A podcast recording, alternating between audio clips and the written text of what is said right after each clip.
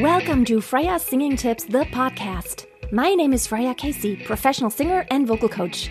I have been on stage my whole life, and I'm passionate about helping you discover the awesomeness in your own voice. Opera, musical theater, jazz, pop, folk, rock I have done it all, and I want to give you golden nuggets of advice on how to be the master of your voice. Intonation for me is the most important thing that you can do right as a singer.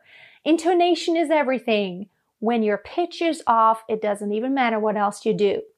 It's not going to sound right.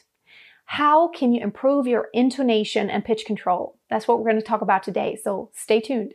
I'm going to go through a list of things you can do to improve your intonation and accuracy in singing because when it comes down to it, that's what makes a great singer. Number one, do ear training and train your intervals. It is so important to know your intervals to feel and to hear the difference. So whenever you have a major third, ba, ba, you want to know how that feels in your voice. How far is that major third up away from that lower pitch? And what does it feel like? What does it sound like? Interval training is such an important part of ear training. I can't stress enough. It's going to help you so much when you know your intervals because every single piece of music is made up of intervals. When you go from one pitch to the next as the melody line progresses, it's always a very specific interval and you want to be accurate. There are apps out there where you can train intervals. I will try to find some and link them up below and really make this a routine to where you become firm and also do ear training exercise. A great exercise is to actually listen and repeat to a short melody line or like pattern. Listen, repeat listen, repeat, and see if you can memorize. Pitch memory is really important to really reproducing and just actually creating what you have heard. Number two, record yourself. That happens to me all the time. Sometimes I think I was right on, and when I was in the studio, the producer says, you were just a little flat here. And I was, while I was singing, I did not hear that because the way my voice is and it's right in my head and my ears are also in my head, it's sometimes not so easy to hear if you're perfectly intonating. So listen to yourself and be critical when you're even the slightest bit off. Be critical. It's not good enough to be the slightest bit off. You want to be accurate. Train yourself to also listen to other singers. Listen to details. Listen to is the pitch steady? Is it a little sharp? Is it a little flat? Even when you hear instruments play, when the guitarist, oh my goodness, it just cr- makes me cringe when a guitar isn't quite tuned 100% correctly because it I can hear it. My piano here right now, it's not tuned well, and I sing so much better when it is freshly tuned. So listen to those details, record yourself, listen to yourself, be critical, and figure out if you can even hear the difference. Really important. And if you can't, maybe you can have someone help you who is a little bit more advanced in hearing things. And that's, of course, where a good vocal coach comes in. They can help you figure out if you have the tendency to be flat or sharp or whatever it is. Looking for a quick warm up? Well, if you are, check out my free five minute warm up it's an audio file that you can download for free on my website, masteryourvoice.tv. Just go to free stuff. It's perfect for a quick daily warm up in the studio, car, or practice room. Always make sure you're well warmed up before you sing the hard stuff. The next thing is make sure you have an accurate onset. A lot of times intonation issues arise when you don't have a clean onset.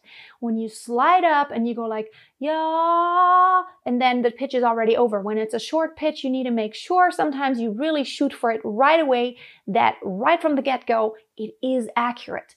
Make sure that onset is like you want it to be. Don't be sloppy, be accurate. Which brings me to my next point. When you slide and slur, you don't want to just guesstimate and be all over the place. When you slide and slur, and even when you do lots of ad libs and tons of moving around and even melismas, what you want to do is still make sure that you're communicating the pitches you actually mean.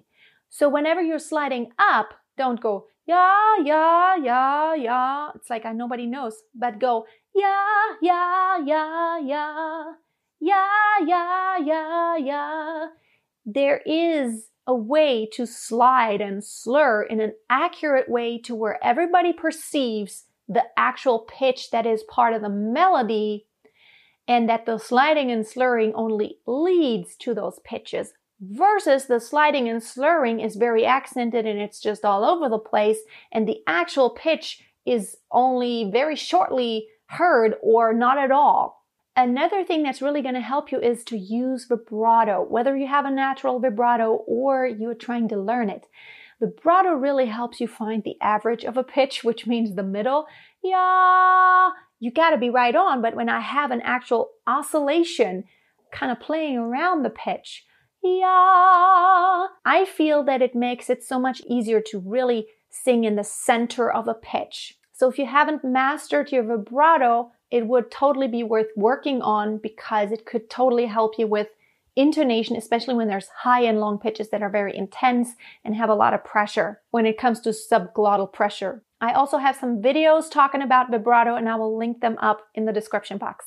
The next thing you can do that is the opposite of singing vibrato is singing straight pitches and trying to be as accurate as you can be. It would be really great to use a piano app like I have one right here. My piano app is called Virtuoso. And what I can do is I can just have a keyboard. If I don't have, I mean, I have one here, but if you don't have any instrument, you can just use the app and go. No, actually use, let me use the lower one. Yeah.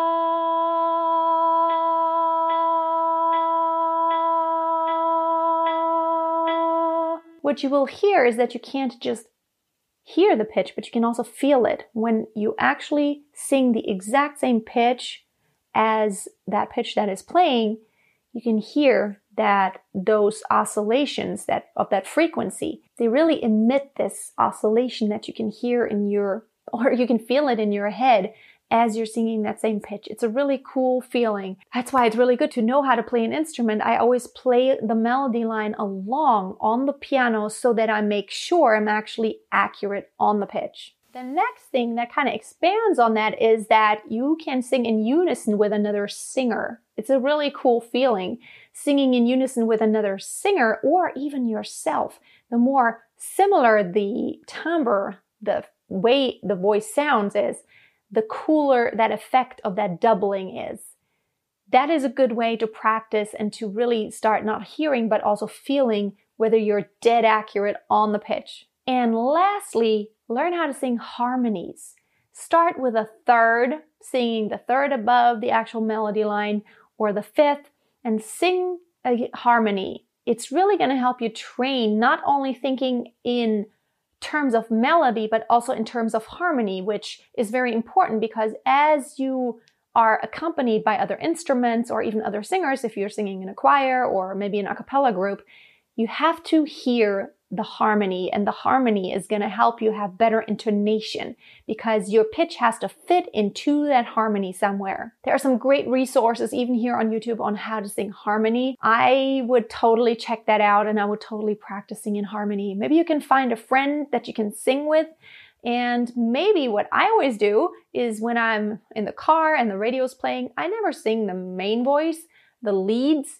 I always love when I, like something's playing on the radio, I always love to hear the actual harmonies and I love to sing a harmony along. That's so much more fun for me. So I hope these things helped you. Let me know down in the comments what your challenges are. Are you good on intonation or are you struggling or are you trying to improve?